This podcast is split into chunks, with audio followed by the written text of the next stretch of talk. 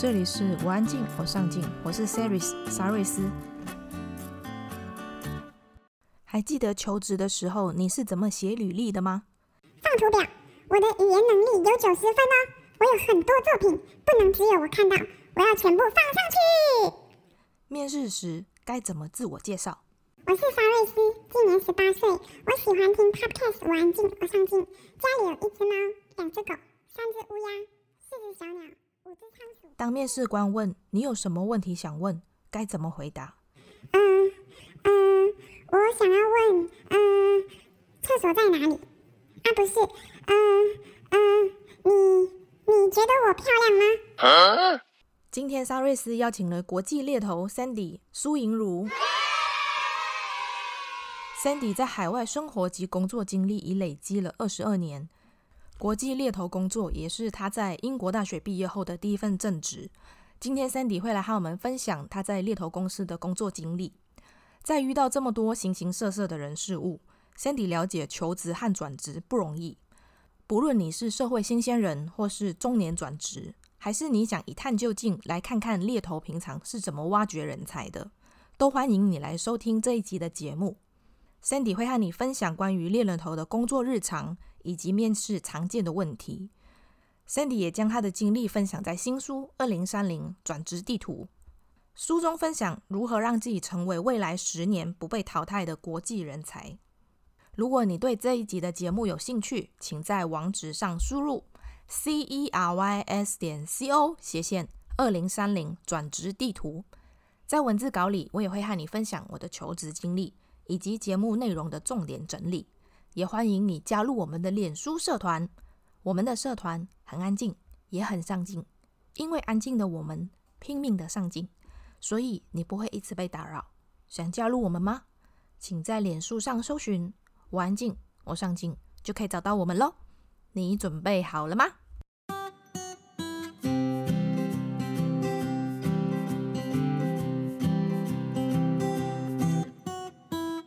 嗨，大家好，我是 Sandy，我是二零三零呃那个转职地图的作者。然后我其实在呃海外生活加工作经验总共是差不多二十三、二十四个年头。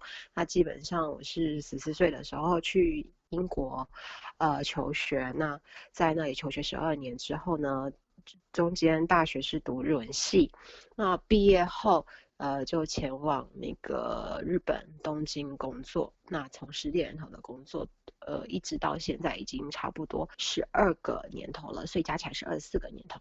而且你刚刚提到是啊、呃，你在英国念日文系，对。然后我在看你那个简介的时候啊，我有看到，其实你在英国念日文系的时候，你其实是双主修。同时，也是在念企管。对对对，是念对对对企管。对。那那时候你在那边是呃两个同时一起念的吗？它英文叫做 joint degree，就是它同时间要修这两个学分。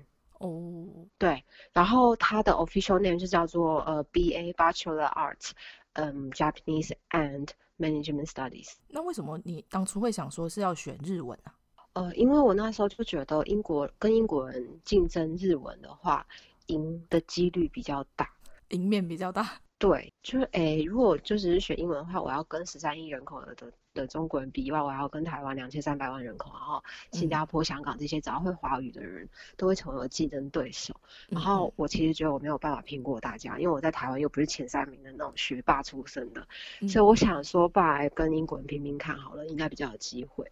与其这样子，然后那时候的日本人的英文好像也没有很好，然后日本人好像那一个那个年代也不常流、嗯、流行出去，他们也还没有流行混血，所以他们那时候日本人平均的英文程度都没有非常的好。我想说，跟日本人还有英国人竞争，然后加上又会一点中文，应该比较容易找到好工作，嗯、所以我就决定往日文发展。嗯、啊，还有就是另外一个。另外一个推力就是刚好那时候呃哈日正在进行当中哦，我还想说为什么不是韩韩国哎韩语哦，因为十二年前韩国呃二十几年前韩韩文还没有流行起来。那可以跟我们分享你出这一本二零三零转职地图的契机吗？为什么当初会选择要出这本书？其实我是很有趣的去，嗯、我有都会 follow 一些有的没的社群上面的一些活动啊，然后看一下现在的人在流行什么，然后包括现在的工作者他们的一些呃找工作的心态跟他们的趋势啊，就流行。那那他当下就刚好自媒体很很活跃，然后刚好就是在一个因缘机会下就注意到 Meta 这个人许维珍嘛，啊。我就去参加了他的一个聚会，这样子。然后在聚会的时候，还有学生就问我说：“哎，那你是做什么？”就跟他讲说国际猎人头啊，什么什么，然后大概。呃，就是帮企业找人啊，然后曾经经手过哪一些比较有趣的案子啊，包括呃找找这些高级长官啊，还有一些退休人士啊，呃找找找过农夫啊，类似这样的概念什么的。嗯嗯，那那时候刚好他旁边就是那个聚会里面，刚好就是呃学生的那个主编也在现场，然后刚好在讨论他的艺术与观点，还有那个他自媒体百万获利法则的那个书，他们刚好在进行一个推书的动作，然后聊。聊到这个以后，主编就蛮有兴趣的，他就觉得，哎，那个猎人头这个听起来好像蛮蛮新奇的一个话题。那后来他就说，那我们可以试一下再约一次，然后聊，就是说你有没有兴趣出书这样。然后我就说，哦，这样子的话题会有人有兴趣吗？因为其实就是主要偏就是台湾人都在海外工作的一些一些那个经历这样子。他会说，他觉得其实这样子一个经历在台湾并没有，其实以应该是说在台湾类似职职场的这种书或者是。呃，真实案例的这个书籍的话，呃，几乎是外文的比较多，就是外语的文书、嗯、书籍比较多。那他的意思就是说，那他觉得说这个应该会对台湾当地的人，嗯、呃，或是没有办法出国的人蛮有帮助的，而且是一个你亲身经历，就是你出去，然后你又回来看整个世界，你会把所有的那个文化观点都整合在一起啊。然后我就说，哦，好啊，那那可以啊。如果说，哎，有这个机会也不错，那就试试看。那你可以跟我们分享，就是猎人头的日常工作内容有哪一些吗？还蛮好奇的。没有，就是我们会收到企业的委托，然后像他们需要寻找什么样的人，嗯、那我们就会去帮他找到这个这样子的一个人的概念。具体来说，呃，所谓他要找什么样的人，比如说他今天想要找呃销售人员，嗯、那他我们就会问他说是。哪一个产业的销售人员嘛？比如说是呃快销业的，或者是保险业的，或者金融业的，或者是钢铁业的。嗯，那经过他给我们几个选项之后，我们就会往那个选项去再去寻找。对，然后然后当然每一个产业都有每一个产业里面的的排行跟那个产业专有知识。那我们再来就会问说，那你希望是比如说这个产业的四大出身的，还是说？呃，这个产业里面比较属于中小企业的，还是是怎么样一个企业文化的人出身的，会比较适合驾驭你们所提供出来的这一份职缺？嗯，对。然后我们就会根据他的一些说明，然后我们会去评估说，呃，以他的那个公司文化、企业文化，还有他整个组织文化来看哈，什么样企业的的人才会比较能够适应他们公司，然后我们会去做一个联系的动作。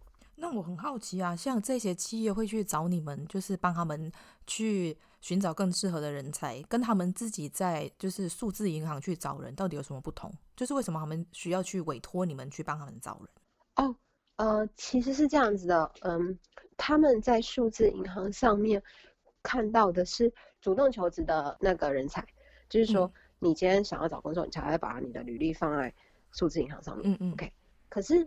可是有一些是属于他要靠打打听的，他不一定是在业界。嗯嗯，比如说我现在没有在找工作，然后你可能在应试上面就看不到我的我的资料，对吗？嗯嗯嗯。但是你们想要找到这个人，他，那要怎么找？那可能他就会选择这有没有认识猎人头的。好啊，因为他数。一一数字或者数字银行上面还没有捞到他想要的这个人嘛，他就问说，哎，这这样的人才在我现在现有的那个资源上面都找不到，呃，你们有没有认识的可以，或是你们有没有内部的一些呃人才资料档是可以帮我们介绍的？那猎头就会有他们自自己有的这个资料库，那他这个有的资料库是可能是靠他平常去参加一些呃专门的聚会里面认识的。或者是他们甚至要想尽办法去把这个人找出来的话，可能他们就要自己去参加一些呃什么美国俱乐部的的活动也有可能啊，然后什么游游走在狮子会里面也有可能啊，或者是游走在福人社里面都有可能的。那去参加这些聚会的时候，你都要很表明身份，说你就是一个国际猎人头吗？哦，我去参加聚会的时候，我都不一定是以猎人的那个，嗯，因为等到你跟我讲你需要这个，我再去参加的时候就已经太迟了。对啊，所以我平常就是以平常一个工作身份去参加。对啊，嗯，对，然后然后当然我当然是说，哦，对啊，我我的工作就是做人资，嗯嗯，呃，内部人资或者是哦，因为我换过不一样的工作嘛，或者是我是在做呃人力资源这样子。有什么这样的职缺出现，所以说如果你们只有认识的人想要找工作或什么的，你们可以随时联络我，对，嗯，然后我再帮你们看这样子，然后我就是顺便去把人家认识起来放着。那如果假设呃企业托你们去寻找某一个特定的人才，就是条件也开出给你们，那假设说你已经找到，可是这个人他正在工作，那你们是要把他挖过来说服他吗？就是看看他有没有兴趣谈啊，他没有兴趣谈。他就说不不要啦，嗯，啊他他愿意把履历交出来，才有机会帮他安排面试。那通常像这样子是呃一个一个猎人头去负责一个专案，就是一个企业请你委托你们去找人。每一家公司不一样，有时候一个人要负责十几个，就是应该是这样子说好了。以房仲的概念，你不可能就是一个月只卖一栋房子。嗯嗯，呃，就是你老板可能也不会说你一个月一定要只卖十栋房子，就是你可以卖一千栋的话，那是最好。所以他不会说你要卖几个，但是他会给你一个总额的这个 KPI，然后就是我们要达到这个业绩，在中介端是这样子。那你自己去算说你需要接几个大的专案才能达到这个业绩，或是你要卖几个小间的房子才能够达到这个业绩。就看你这个业绩可能是卖一间地堡就可以达到了，或者是你要卖二十间小公寓才会达到的概念。嗯嗯，那职缺有分大有分小嘛，就一样的。你可能是嗯，比如说一般的二十二 K、三三十 K 的销售员的工作，或者是年薪破百万的那个 engineer 的，你可能要找几个才会达到你的业绩要求。那会有可能就是你跟你的同事是负责同一个吗？就是看谁先找到适合的人才这样子。会啊会啊，因为因为这个是公司赚钱啊，所以嗯嗯呃一定是这个职缺丢拿进来以后，嗯，嗯谁能够赶快把这个职缺 close 掉，嗯，公司就可以赶快赚到这一笔钱，嗯嗯嗯，所以可能是你的专案，可能是你的同事给的人，然后到时候就是看公司里面规定说这样子的一个分工合作的，呃嗯嗯的那个奖金的那个奖励制度是怎么样来做评分的动作。嗯嗯，那我还有一个很好奇的，就是那你你们现在负责的，就是以你现在待的公司，大部分都会是找比较高阶主管级的人吗？我现在没有在猎人头公司，我现在在公司内部当人资，集团需要找什么人，我们就帮忙找人啊。哦，所以所以你现在已经不算是猎人头了？我现在是人资。嗯，对，在日本吗？嗯、呃，在日呃之前在日本，我现在回来台湾了。我、哦、现在回来了。嗯，之前我跟那个子毅在在谈到这本书的时候，我一直以为你是在英国，然后你才回来。哦，不是，我在英国就是十二年后去了日本，然后在日本待了十二年后，回回到了台湾。我一直以为你是刚刚回来。哦，没有没有，然后对，然后就是这个集团可能它就是很大，嗯、它是。通常啦，我们这种会请内部人资来做招募的，嗯、会有一个团队来做招募，不会只做台湾的招募。他就是他世界，他是会养一个比较大的 team，然后可能要做整个亚太区的招募。所以我我就是一样是负责日本区、台湾区、香港这边，呃，香港啊、新加坡啊，就是东南亚有需要的话，我都会做。所以，但你现在变成人资，就比较不太像是。到处去找人，而是等别人来投履履历，然后你再去看看这个人适不适合这份工作。不是，我们也是要去找人，因为这个部分很难解释哎。但是 不是因为你现在录音，我就不能讲。哦哦哦，OK，好好，那我们跳过。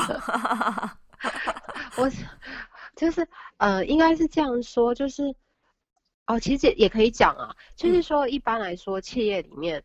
可能有些人他要提离职，嗯嗯，好，比如说，比如说我要提离职了，可是这件事情，如果你的公司是很大的，那你的一个离职的动作就会影响到下面所有的人，可能包括你的团队，嗯，就会可能因为你要走，然后可能会人心惶惶或什么的，嗯，那这个时候我们就必须要去帮你找，就是就是你的接班人，嗯嗯，对你，就是说你找到新工作你要走了啊，因为是是现在就是。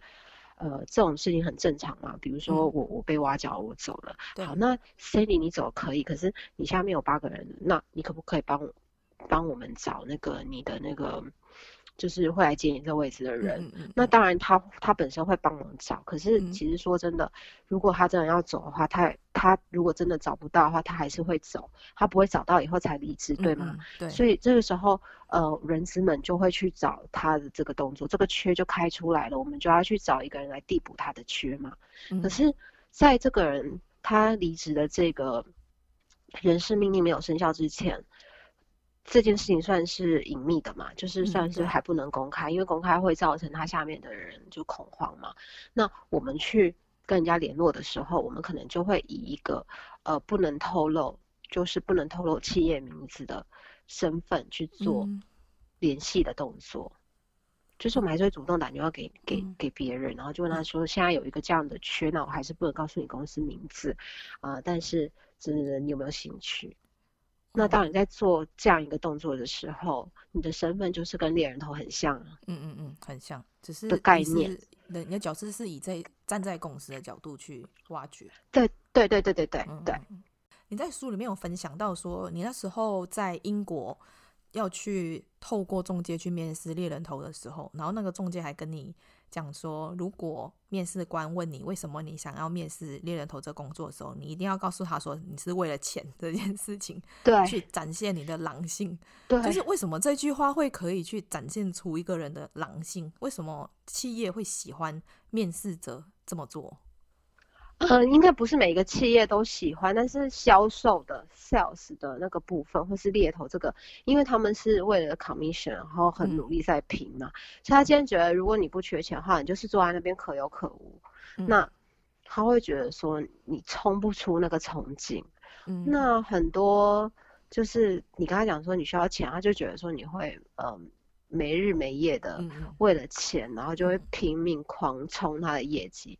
他不会跟你说一个人要负责几个，你能够负责一千万个、一亿个，那当然最好。对，所以说他觉得越穷的人、越想赚钱的人，就会不顾一切去冲。可是，如果假设不是呃业务性质的工作，如果一个面试者他这样说是为了钱这件事情，其实公司是喜欢听到这句话的吗？那他是要面试什么？比如说他今天是要面试美术总监，嗯、你讲钱的话，就八竿子打不打不着边呢。嗯。那你现在转转来做人资多久了？哦，大概五年以上。那你觉得猎头跟人资这两个最大的，对你来说最大的分别是什么？人资很广泛，我只是我是做人资，我是做招募招募顾问，就是招募的工作。我并没有接触其他人资的工作，然后招募的工作跟猎头的工作是一模一样的，嗯、只是我换了一个身份在做而已。那你找到他们之后，你会参与面试那一块吗？哦，我们会参与第一轮，因为我们就是第一轮面试啊，我们就第一轮面试官啊。那跟我们说说，成为猎头必须具备哪一些条件？就是要很有人脉才可以成为猎人头吗？像我是刚，我是毕毕业就毕业才进去做，所以其实我觉得猎头是你随时都可以做，就是刚毕业也可以做，然后甚至是三十。所以你也可以做，然后甚至是你退休也可以做。为什么？因为你就是从零开始的话，你就是很辛苦，但是你就是要去建立你的人脉，你要建立你的个人资料库嘛。然后这个时间大概等到你建立到一定的中高低阶都有的话，大概要十年吧。因为可能一开始你刚毕业的时候，高阶的总裁他们不会理你，可是可能你做了十年之后，你刚毕业的时候你接触的那一群毕业生，十年后也升官当经理们了。然后，或者是你刚毕业的时候，你接触到最资深的人，可能是有三年经验的经理。那过了十年之后，他们也是有十五年经验了，他们可能也升上去当总经理、副总经理了。这是一个阶段。嗯，那但那就很辛苦，你要从学生时代就是你刚毕业，你就要一直去累积人脉，然后要一直去经营。那另外一个就是说，如果你今天是做到四五十岁，然后你你要退休了，或者是你公司提前把你退休了，那其实你对你的你对你之前工作的这四五十年来的经验都 focus 在钢铁业也好，然后零售业也好，或者是资讯业，其实你对那里的每一个人都非常的理解，因为你十几年来花时间跟他们开会，然后做生意什么的，所以你在那个业界的圈圈里面，你是谁都认识嘛。你再出来做猎人头也可以，因为其实开任何一个缺出来，你你对每一个职缺都了若指掌，这也是可以的。那也有人是。六十岁以后退休，就是社长退休，他就是专门在做媒合的动作，因为他认识，他只要喊一声他的部下什么的，所有人都会告诉他，嗯，有没有意愿啊？所以我觉得就是你、嗯、你的人脉，就是你可以从零开始，但是你就是要去建立你的人脉。对，你也可以从三十岁、四十岁、五十岁不同的年龄层切进去做这一份工作。那如果是以个性特质的话，你觉得呃，要成为猎人头必须具备哪一些？特质就是可能观察力要很强吗？呃，观察力要很强，然后然后要比较，我觉得要比较开朗一点，因为毕竟你做的工作是跟人有关的，然后有时候这个一切都谈拢了之后，嗯、这个人他隔天睡醒他就觉得、嗯、没必要。他可能就反悔一切了，嗯，那你还是得尊重他的决定，因为不是说你说了算嘛，是他不去签约的话也不会。嗯、那这中间可能花了你很多心血，你可能花了三个月时间都在经营这个人，嗯嗯嗯，然后帮他谈了什么什么，然后最后他又不去的时候，你对你你自己的公司难交代，或者是你对对方企业公司难交代，那这一些你都要去快快的，好像度过情伤的感觉，然后赶快再开始下一轮这样子，对。所以你有遇过，就是前面已经感觉都已经谈的差不多，应该就只差签约的那一个动作，他就突然反悔。越高职缺的越会，因为他不是反悔，他会想很多。嗯，对，就，是有，尤其是 C 叉 O 等级的，因为对他们来说已经不是钱的问题了。对、嗯，是他整个在业界的一个呃影响力，还有他的那个印象，给人的印象，然后他个人的品牌，他们想到的是很多东西。钱没有办法收买一个人，最简单就是用钱，因为如果如果钱没有办法成为这一份工作主要的诱惑来说的话，那其实就很困难，因为你没有办法，因为是人性啊，那人性你是没有办法的，不是你说了算啊，我们我们又没有那么厉害，给他催眠，对啊，像他们通常这样子，就是你刚才说 C 叉 O 的。人通常会比较考虑的比较多，是因为假设他们要跳槽的话，这个东西对他来说一定要是加分的。那不愿意冒这个险，是不是因为他觉得这个东西也许吸引力还不够？一个人如果已经做到 CEO 的等级了，他去哪里对他来说都是差不多的。嗯嗯，要解决的东西，要经营的东西都是差不多的，只是看他觉得这个东西对他来说有没有新的挑战，他要不要去做而已。嗯、那这个东西对他来说就是他自己的。他自己的人生蓝图里面，嗯，他如果都做过了，那对他来说就是他不一定要去，嗯，所以他一定有一个会特殊吸引他的地方，嗯，就你想要挖角郭台铭，可是他什么都有，那他什么都会，对，所以对他来说，一定是他觉得有哪一个地方他觉得很有趣，搞不好他觉得他去卖面很有趣，因为他没有卖过面。所以不一定是你拿千亿去挖角他，他就会来。真的，对，搞不好你跟他说有个卖面的那个，他可能就去了。你这让我想起一句话，就之前不是有人说，可以用钱解决的问题就不是问题。对啊，对啊，大老板们都这样说啊，只要用钱可以解决的问题都不是问题啊。嗯，用钱解决不了就真的是个问题。对，真的，这是这是我们常听到的一句话。嗯只要可以用钱解决的问题都不是问题，重点就是老板他他不不可以用钱解决。对，哎，讲到钱这件事情，我很好奇，你之前还在当猎人头的时候，像企业他们去委托你们帮他们找人才，他们会告诉你说，我这个职位大概的薪资在这一边，那你们再去找到适合的人的时候，告诉他说，呃，这个这个职位的薪水是不是你们会先压低一点点？然后再慢慢往上 吸引他，啊，不会不会，他说多少就是多少，他们也会去查。现在资讯这么透明化，刻意做这样的动作很容易就那个。你怎么知道那个人不认识企业内部的人？你这样跟人家讲，他回头马上传一个 WhatsApp 给那个公司里面内部，说真的是这样嘛？然后真的人家说没有啊，为什么会有这样子的动作？对啊，那你们是可以帮他争取拿更高的吗？还是就是让他们自己去谈？以中介的角色来说的话，他应该不好意思直接去跟那个公司谈，然后他通常就会是跟我们说，嗯、呃，我觉得对方开的这个我没有办法接受，那我们就只能帮他传达他的意思，嗯、就是说，呃，他好像不太能接受，嗯、那对方就会说，那他多少可以接受？就是我们就是帮忙中间协调这样。嗯。那我很好奇，你那时候在当猎人头的时候，你是怎么去挖掘人才的？你通常有哪一些管道？呃，我一样就是上网，我会看，因为我们会看很多报纸啊、报章杂志啊，上面都会有一些人名的报道上来嘛。嗯，对。所以就是透过很多很多资讯资料去查，然后去知道这个人，然后去打听，真的是打听。跟谁打听啊？嗯，就查，比如说，呃，销售通路里面的。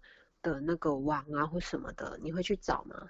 就可能网络上面找一下，然后 LinkedIn 找一下这样子。但是会去真的实际接触他吗？还是就只是把这个名单先放着，看他有没有兴趣？就是就是会告诉他这个工作机会的这个基本的职务内容这样子。那如果不想的话，就问他说，呃呃，那如果最后就是他们没成的话，就跟他说抱歉，那就是对方这次面试就没过。诶，那你有没有认识其他可以介绍？然后就这样转介绍。哦，你面试的时候是你们会会先跟那个有兴趣的人才先面试看看，然后你们自己先判断这个人适不适合吗？对，嗯，我们一定要做过滤的动作。然后我们过滤的时候，就是会有一些基本的，就是企业开出的条件，我们会做基本的动作。这样。那你们要在怎么怎么要在很短的时间内去判断这一个人适不适合？通常我们都有 six sense 哎。Hunter 真的有 Hunter 的 sense，真的、啊，这这是真的。每一个 Hunter 都有每一个 Hunter 的 sense，因为，嗯，为什么这样说？就是通常之前的主管们，他们也都问我说：“那你觉得以你的 Hunter sense 判断，你觉得这个人 OK 吗？”嗯，然后通常那个 sense 就会说不 OK。嗯嗯，真的是 sense，看人很多很多很多练出来的功力，我觉得。嗯因为你刚入这一行的时候，你要看很多履历啊，就是上千万份啊，嗯、真的是一个礼拜可能看个一百份吧。那你一年就看一千两百份了，对啊。嗯嗯、我那时候一天看三十份，一天看五十份，差不多。天啊！对啊，所以你看到最后，一样的东西一直给你看，一直给你看，看，看，看，看，你看到最后，你一定会看看出来的。就给你训练，我就让你，我就让你看。五万份哇，财财务经理就好了。你看到之后，你都会背了。然后你一看这就觉得这完全不行。这五万份里面不会是完全不行，有有很好的，有不好的，你一定会去做比较。然后我所谓很好的，就是说他们要的就是这个人，你会有三棚。嗯嗯，嗯。好，你就你就去做比对，一直看，一直看，一直看。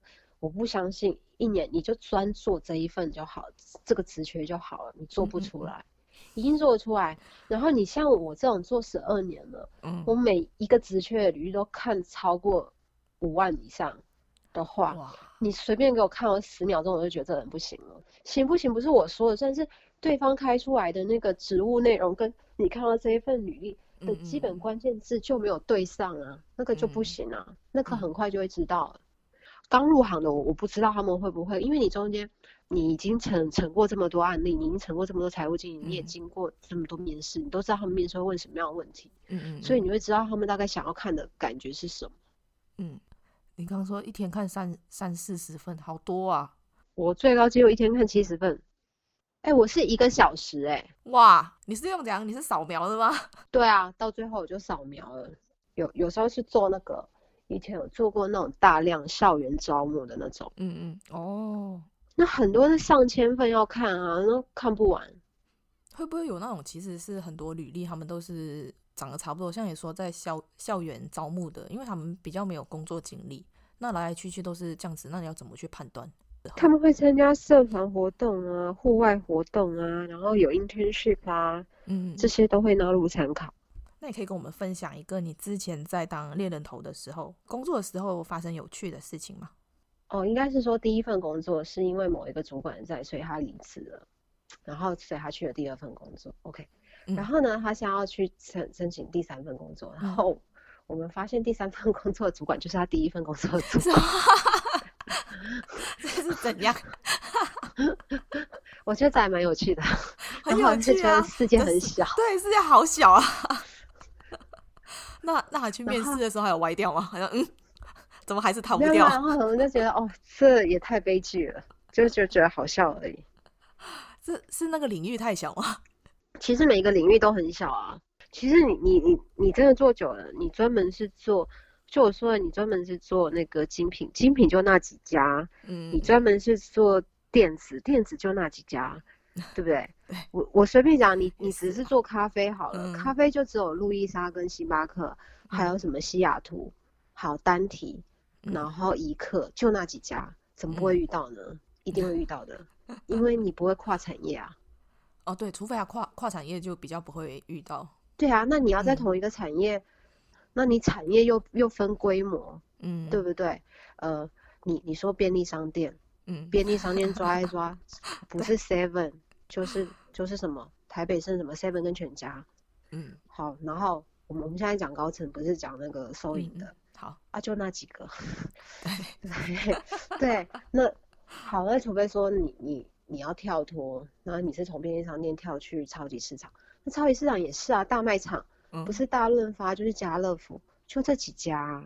嗯，那除非说你你从家乐福出生，你今天要去要去做 LV，这样才可能不会遇到。可是这种的跳法太跳痛了，也很难。嗯，嗯，对，产业模式跟形态都不一样，所以我说这种换工作到最后都要都蛮会遇到。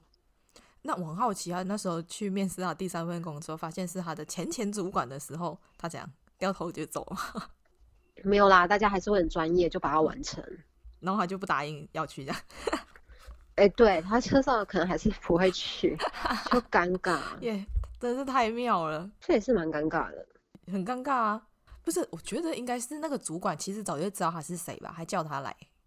主管不知道的，因为有时候那个履历是人事看的哦，是他筛选出来说有适合人选，然后在什么什么时候面试这样子。对啊，对啊，是人资部可能就说 OK，那我帮你排面试，然后排了那个谁，而且 有时候履历上面是没有是没有那个啊照片吗？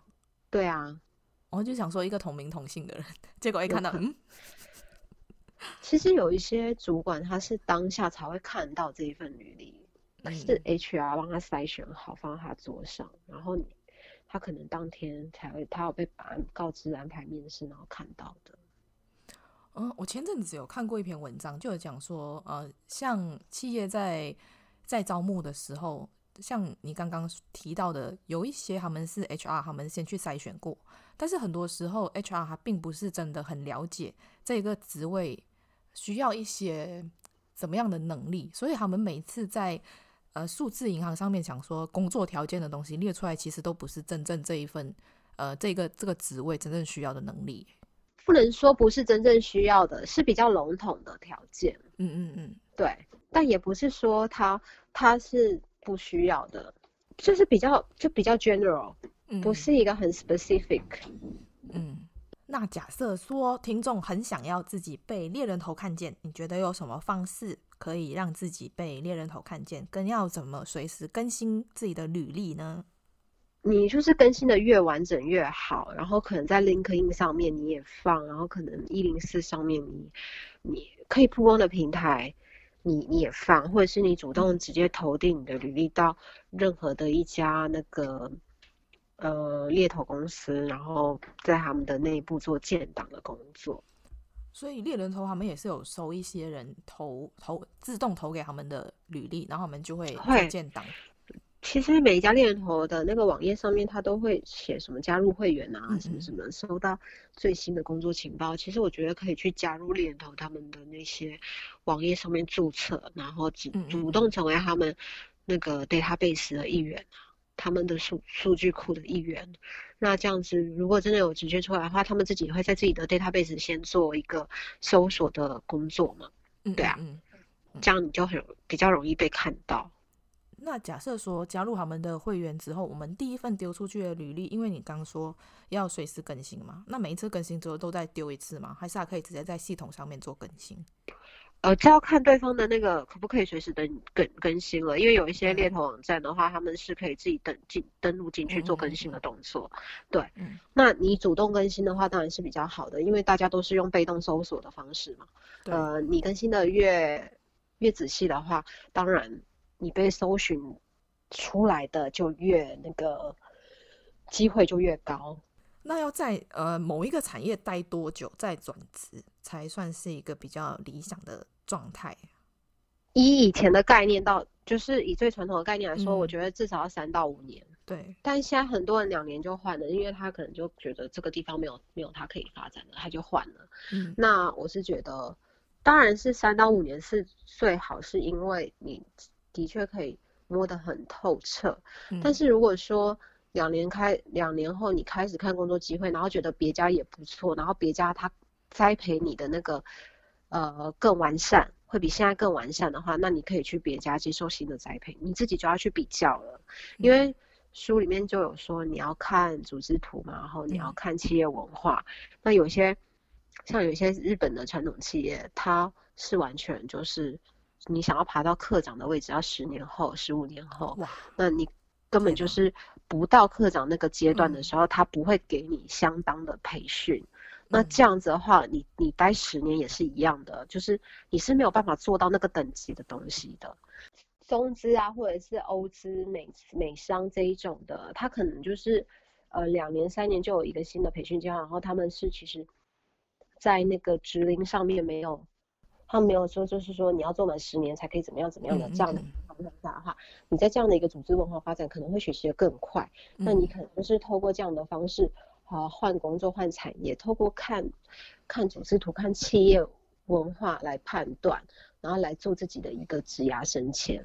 嗯，你书中有提到一个，就是说企业给的薪水其实并不值钱，真正有价值的是在职场中磨练出你的软性技能。以你的观察，你觉得台湾职场文化比较缺乏哪一种软性技能？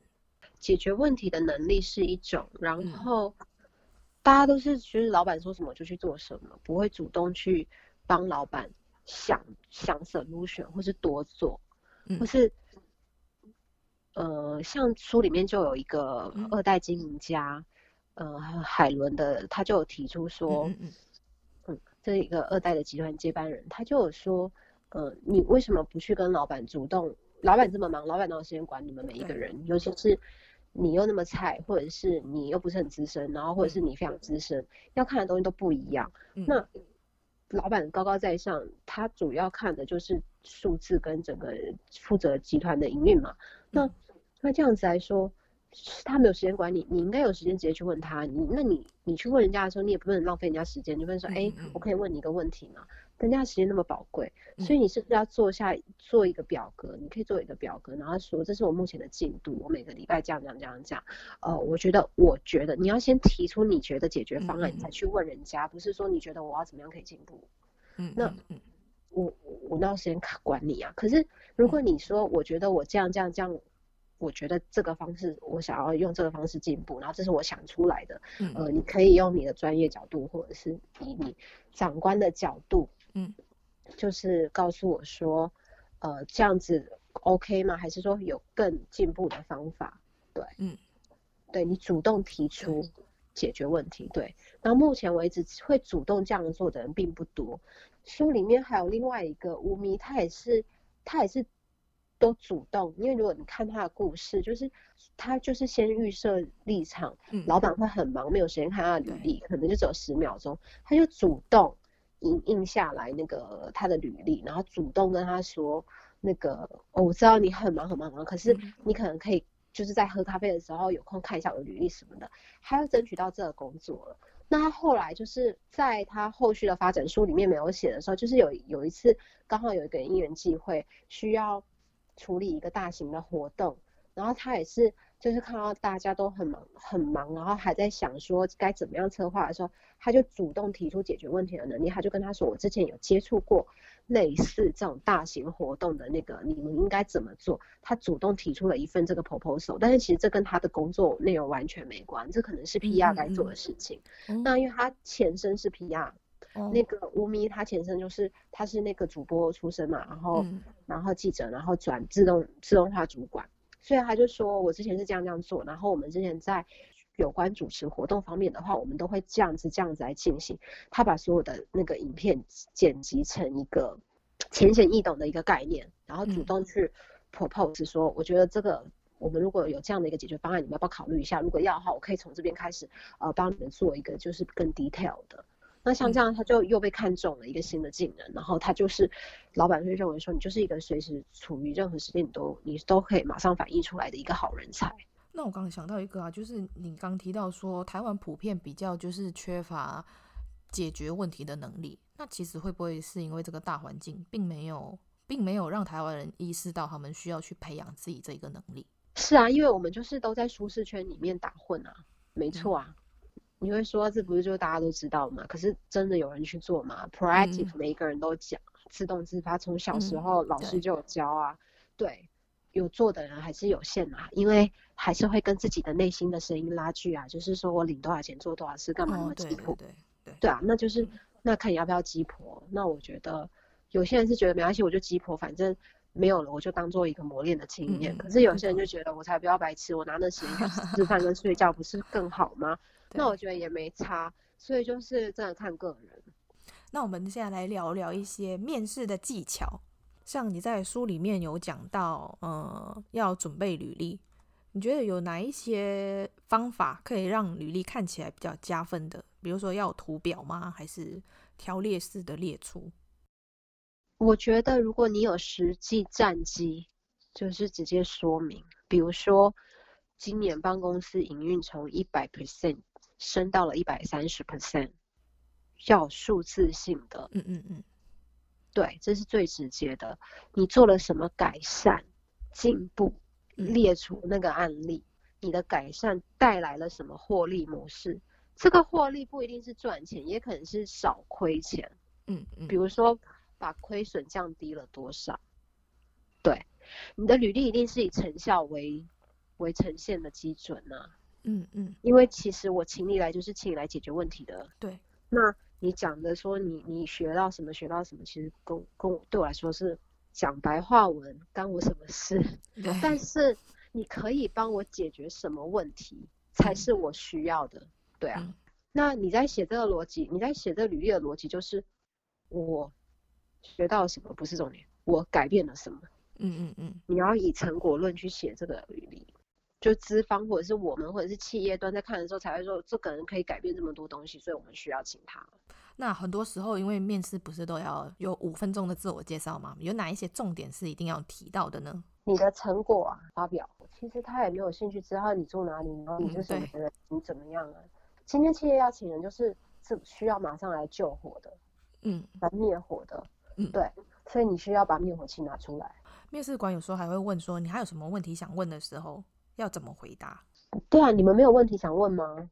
你都没有问题的话，那就代表你根本就没有认真去研究这一家公司。你要进入这家公司，你不会想要问一些现在组织有多少人，嗯，然后我们现在这个组面临什么问题之类的吗？或者是你希望我进去以后解决什么样问题之类的问题吗？嗯嗯嗯。嗯嗯把这个问题设想成你今天要跟这个男的结婚了，你要嫁过去了，你有什么问题？你还有什么问题吗？没有的话，我们等一下就去签结婚证书喽。你没有问题吗？你你不用问吗？你不用问他家有有有几个人？嗯。你不用问说进去以后要要煮饭要洗衣服要干嘛？你都不用问。你你你只会问说我我嫁过去之后。我老公一个月给我多少薪水？你只会问这样的问题吗？不会吧？你不你你不会问你老公会不会家暴吗？哦，问的他应该不会回答你吧？但是你应该会有问题想要问吧？嗯、你不会问说这个这个男的有没有离婚历史吗？嗯，对啊，这应该要交往前就要知道了吧？但你现在就不知道嘛？你现在就是你交往前你就只能看到那个，对，没错，你交往前只能看到书面的一些东西，你只能看到网站上面写的，嗯、你只能看到报章杂志写的。那你一定有问题，嗯，我跟你说，就是书里面也有一个，就是呃五百多家公司的一个总裁，他说，你连找出问题的能力都没有，你怎么进来帮我帮我企业解决问题？嗯，对，那这个就是你面试的时候连问问题都不会，那代表你进来也找不到问题的存在。你找不到问题的存在，那你就根本就不用帮我解决问题了。所以基本上你没有问太多问题的话，也反映出另外一件事，你对这间公司也没有那么的有兴趣。我觉得，嗯嗯嗯，我我一直认为这个东西是给你自己一个机会去判断这家公司适不适合你。可是大家都搞错了，对，大家都问说，大家都说我被问到这个问题的时候，我应该。要回答什么比较好？这是你去面试对方诶、欸，是你拿到发球权，你可以去拷问对方的一个机会诶、欸，你怎么会是把它当做是一个我该怎么样问他才会比较开心？不是啊，嗯，他给你机会问。我跟你分享一个，我前几天我朋友跟我说，他最近就是换工作。然后我就问他说：“哎，那那你去到那一边，你还会就是自己带便当吗？因为他每天都会自己带便当。然后他现在换的那个比较远一点，我想说他还会自己带吗？我就只是随口问问。他就说会啊，我我还是会自己带啊。因为他问我有什么问题的时候，我就问他们说公司有没有微波炉？哦，也是可以啦。我是觉得很可惜，就是像你刚刚说的，那请问一下，我这这个这个团队会有几个人？”五个人，那他们平均都在公司已经待多久了？你明明可以问，那每一个都待一个月而已，哈？那之前他为什么会离职？你就知道这个是嗯可可可有挑战性还是没有挑战性的，对不对？对，这是一个打拼的方法。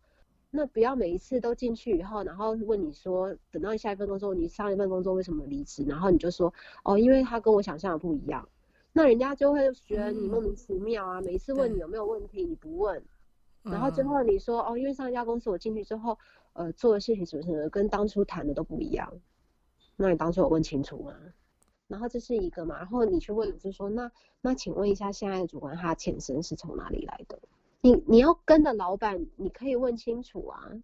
你选择你的老板，哇，这这人他很厉害哦，他一开始是，他一开始是从那个呃小俊，好，故事里面有一个小俊，小俊一开始。如果小俊是我老板，因为小俊现在做到副总裁了嘛，嗯，那我他说小俊很厉害，他一开始是生物生物科技那个台大医院里面的那种呃癌症的那个标榜药物的那个呃研究研究师，然后后来他他转战金融，然后现在是金融业里面的那个生物科技的那个股票分析师里面的一个什么什么什么师，我就觉得哦，原来我老板之前就有这样的底子。嗯，那他是一个我想要跟随的对象。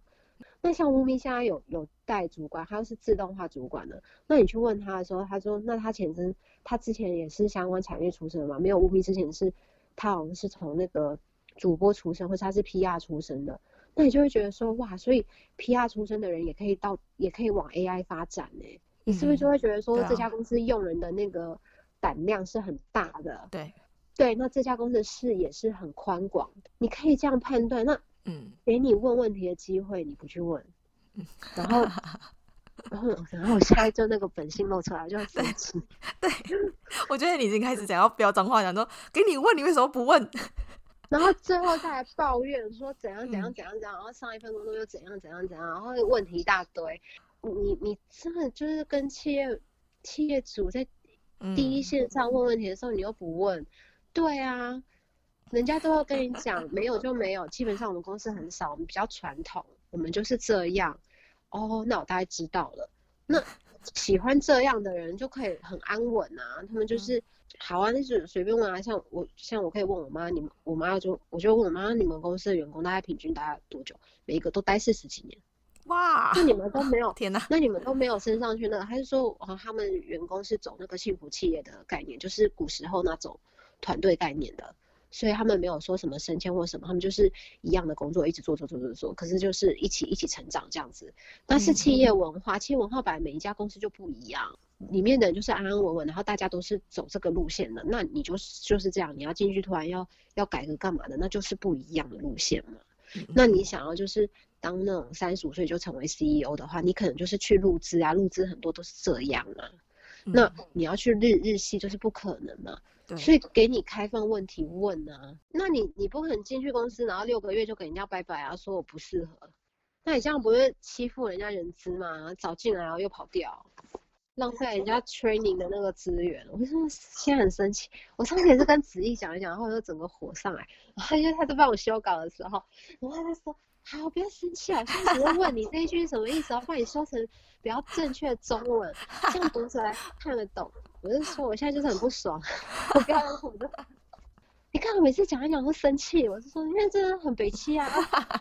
那有没有什么懒人包？我们在做那个粉丝团的时候，就是人家会想问说，那面试的时候应该问什么问题？对。然后我就说还要给他懒人包，然后我就说 自己想啊。老公的时候，你选老公的时候会跟隔壁的阿猪阿猫问这样的问题吗？因为普遍都会听到很多人还蛮害怕听到这个问题，就想说哦，那我要怎么回答？其实我刚刚讲的是比较偏激啊，因为我要回到一个正式、嗯、比较正式的身份来说，其实你往好方向想。呃，你去问他说，嗯、你可以问他升迁管道，哎，那平均你们公司的一个升迁制度的话，它是比较偏向年龄制，还是说它是没有一定的？那我们书里面提到，就是像一个呃三十八岁什么跨国餐饮集团的那个副董，他就有说他栽培了一个呃 MIS 资讯长变成是公司的总经理，对吗？嗯嗯嗯。所以你如果当你知道说这家公司的文化是有可能从呃。他看的是潜力，他是从那个一个秘书，嗯、最后变成采购主管，对，对，这是完全跳动的。那你觉得是有机会？所以他是看重人的人力的时候，你是不是可以更去帮自己安排说，我要去上更多课？嗯、对、呃，我进入这家公司，如果说我多的能力的话，就有可能被考虑。你是不是可以提早安排你个人可以做的规划？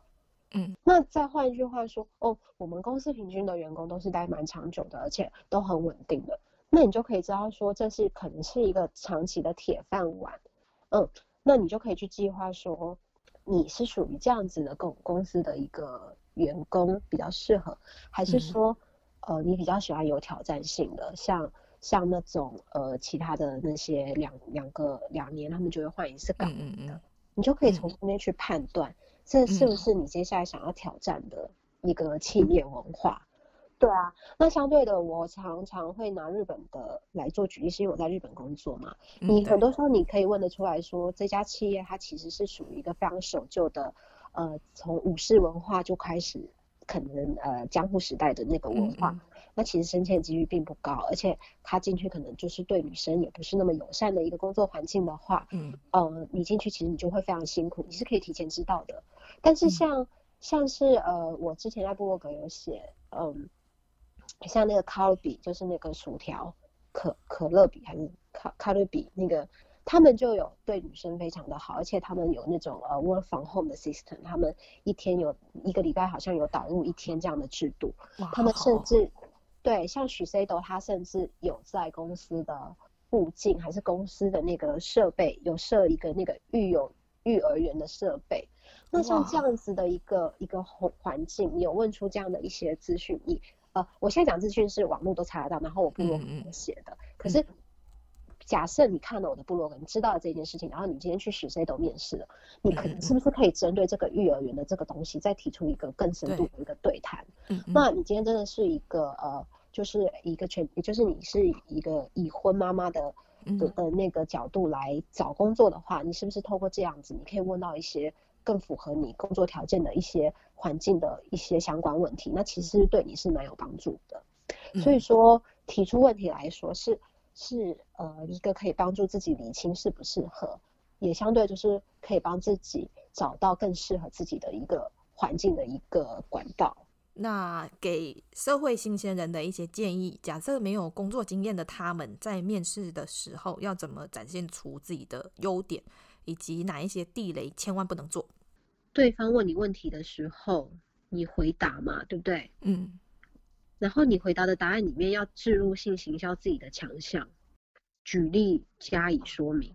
嗯，比如说我在一个活动里面，我怎么样怎么样，然后一样用成果力来把它做说明。嗯。那如果说，嗯，最最实际的一个问题就是，对于薪资有什么问题的时候，都要说没问题吗？如果你们家今天需要医药费，嗯。然后他给你二十二 k 是没有办法 cover 这个医药费的，嗯，那你就要讲了。如果说今天这家公司是一个你打死都想要进去，因为它可以让你的履历加分。然后钱不是重点的话，那就是看个人。所以我常常说，你是需要这个钱，还是你是需要这个公司的名义？我都已经把它写成书给你们看了，你们还一直问，一直问，一直问。好，不要生气嘛，不要生气嘛。给资深的老鸟好了，好，老鸟可以骂一下了。那转职有年龄限制吗？很多人说可能要你过了几岁之后再转职，就很难再找到好工作。你觉得呢？本来就是没有年龄限制，但是你过了四十岁，你该转什么工作？当然就是转总经理的工作啊。嗯，那你四十岁后要卡总经理的位置，那你三十五岁不用卡到部长了，不用卡到经理嘛，或是科长。嗯那你三十五岁要卡到科长，你三十岁不用当一个小队长了。你三十岁要当小队长，进入职场的三年内不用拼出成绩吗？怎么了？好凶啊！我可以想象到那些你面试的人的时候，看到你应该是很还蛮差的。没，哎，我是超温柔，好不好？我都我都很微笑，我说对啊，非常温柔。然后我的内心就是啊，不然嘞啊，你到四十岁你都没有带人的经验啊啊，然后嘞，你现在要带人啊，你没有看新闻吗？现在平均 主管级都三十几岁，你没有看新闻啊？你没有在跟吗？然后你现在四十几，那你想要怎样？不是啊，我们又不是神，你把我们当成神一样，我们是什么都有 solution，那我们的 solution 怎么来的？我们也是看很多东西，看很多书籍累积出来的啊。那为什么你们都不用去看书？每个人应该要做工作啊。不然那三十二则真实案例他们是怎样？他们吃饱太闲了，每天都在找新的东西。有一个记者，然后我很喜欢他，就是那个福泽乔先生，每三小时就 po 一个新的东西，然后都是在分析时事。看他那，你就会觉得说他怎么可以有这么多时间做这些事情？他其他当然没有，时间都是挤出来的。然后另外一个。嗯企业家，女企业家，然后十八般武艺都会。那个林雅小姐，她也是啊，她她的那个 timeline 出来，一天只睡四五个小时，她也可以就当贵妇啊，什么都会，骑马打仗什么，嗯，不是这样看啊，她上多少课，她去做多少事情，对。嗯、好，最后一个问题，对你来说，什么是上进心？呃，你会一直去寻求突破。那不管是你个人领域的突破，还是工作上面的突破，就是你不放弃，你会一直去寻求突破，就是一个上进心的表现。那如果对你有兴趣的朋友，可以在哪一些平台追踪你呢？啊，你可以来看我的那个部落格，不过我部落格我会尽量每天更新就是了，但是我会主要找一些呃特殊的一些职涯相关的文章来写。对啊，我的部落格就是 Sandy's Recruitment Note。因为 Sandy，然后那个 recruitment 就是招募，然后笔记就是 Sandy's recruitment note，在脸书上面有。那你做过最尴尬的一件事情是什么？走到一半裙子掉下来，或是有的没的，累死。为什么会裙子掉下来？哦，忘忘记扣。那有什么事情是你没有办法忍受的？其实我跟你讲，我什么都能忍受，我最厉害的这个。那说一句骂人不带脏字的话。哦，我真不知道你为什么可以把事情做得这么好，做到就是连一般人都做不到的境界。你这样讲这句话，会不会以为你在称赞他？哦，对啊，我都是这样。我 天，白吃就继续白吃下去啊！那从今以后，你只能吃一种食物，你会选择吃什么？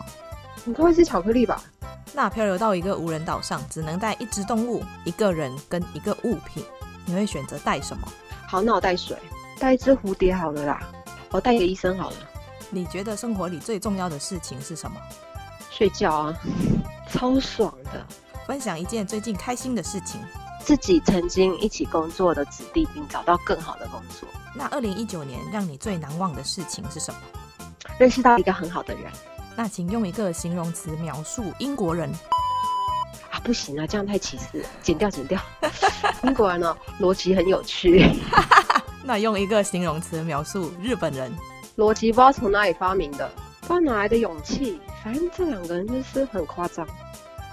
日本人也是好啦，后知后觉就是日本人。那你想要先听好消息还是坏消息？当然是先听坏消息啊。你希望拥有更多的时间还是金钱？金钱好了，因为金钱可以买时间。如果你很想发脾气却不能生气的时候，你会做什么？大叫，不要叫出来。你宁可长得很好看，但是很蠢，还是长得很丑却很聪明？很丑很聪明，因为我才不会没饭吃啊！我不要当无脑。你的座右铭是什么？没有什么解决不了的事情吧。就是某天在路上遇到好朋友的另一半在外面偷吃，你会选择告诉好朋友，还是选择沉默？我会选择沉默。在职场中，你觉得能力比较重要，还是会做人比较重要？会做人。哎、欸，可是你这样讲，那跟我的书就那个。对啊，我想知道你为什么是这样回答。能力很重要，但是会做人更重要，因为能力是基本款，就是能力是打那个基础的。但是你不会做人的话，这个能力还是不会被看见的。那你认为上班族应该具备什么软实力？我觉得这个很重要，就是你要能够变通，然后你要会察言观色。二选一，你必须跟其中一个人困在电梯里，你会选有狐臭的，还是很爱讲话的人？有狐臭的啊，算了啦，选选很会讲话的好了。如果三天后可以退休，你会想要过什么样的生活？所以我继续做我的烘焙，然后睡觉。如果你现在不是从事目前的职业，你最想做什么？演员，他会觉得很有趣啊，每天要演有的没的。如果可以学会一个专长，你希望可以学会什么？如果可以的话，我会学会修东西吧。如果可以选择死亡方式，你希望以什么方式离开？睡觉。如果你能拥有真爱或者一亿，你会选择一亿。如果在大庭广众下放了一个响屁，这时候大家都看着你，你会怎么做？看别人啊。如果可以变成透明人一天，你会想要做什么？观察各式各样的人，然后跟着他们。如果你捡到一个神灯，可以让你许三个愿望，你会许哪三个愿望？一定要马上许吗？我不能把它留着，然后未来许吗？我现在问人，那你要什么时候回答我？哦哦哦。真爱在哪里？好了。第二个愿望就是未来的工作运势会是怎么样？然后第三个，希望他帮助世界角落可以有有需要资源的人。如果你是白雪公主，你希望在昏迷的时候被有口臭的白马王子亲，还是被很帅但是却长得很脏的流浪汉亲？流浪汉臭臭的，嗯，好，流浪汉好了，嫌人家臭，然 后还是选了他。对，就是流浪汉了。如果完全不需要担心金钱问题，也不需要工作，你最想做什么？当歌星吧。如果将你的一生拍成电影，你希望哪一个明星在电影里面扮演你的角色？哦，我觉得好难哦，你的问题好难哦，哪一个明星哦？刘德华吧？可他是男的。对啊，是男的。就刘德华吧。如果可以瞬间到达世界上任何一个地方，你最想要去哪里？啊，北极，北极，南极，南极，好，去南极。吃过最奇怪的食物是什么？应该是英国的那个 Haggis 吧，苏格兰的一种内脏食物，觉得很恐怖。你早上醒来会做什么事情？我会回想昨天梦到什么。哦，真的哦？可是你想得起来吗？哦哦，我跟你讲，我那个梦我是可以，就是起来以后我去上个厕所回来继续梦的，而且我可以知道我现在在梦里面，所以我我我会去做一些我不会做的事情。就假的，那我就会去杀人。天哪，你你现在杀了几个？我不会把他杀掉，但是我就知道我在梦里面，所以我可以做嗯我不会做的事情，嗯、我可以逆道而行。那我跟你分享一下，我今天早上我也有想起我昨天的梦，而且是一个很可怕的梦，就是我梦到一个女鬼，好恐怖哦。对，而且它整件事情是很清晰，你知道有一些梦还会你会记得很 detail 的东西，然后我还知道。他感觉不是我们这个年代的感觉，就是很以前那种古代的人，而且感觉是一个欧洲人，很可怕。真的太可怕！他应该跟你讲说，因为那个欧盟分开了，所以哦是这样啊，脱欧，所以他跟你报告一下。听说上镜的人都在听，我安静，我上镜。你喜欢这一集的内容吗？如果你喜欢我们今天的内容，请在 Apple Podcast 上面给我们五颗星，或者留言告诉我你的想法。订阅、打星、分享的人一生平安。那我们下次见喽，拜拜。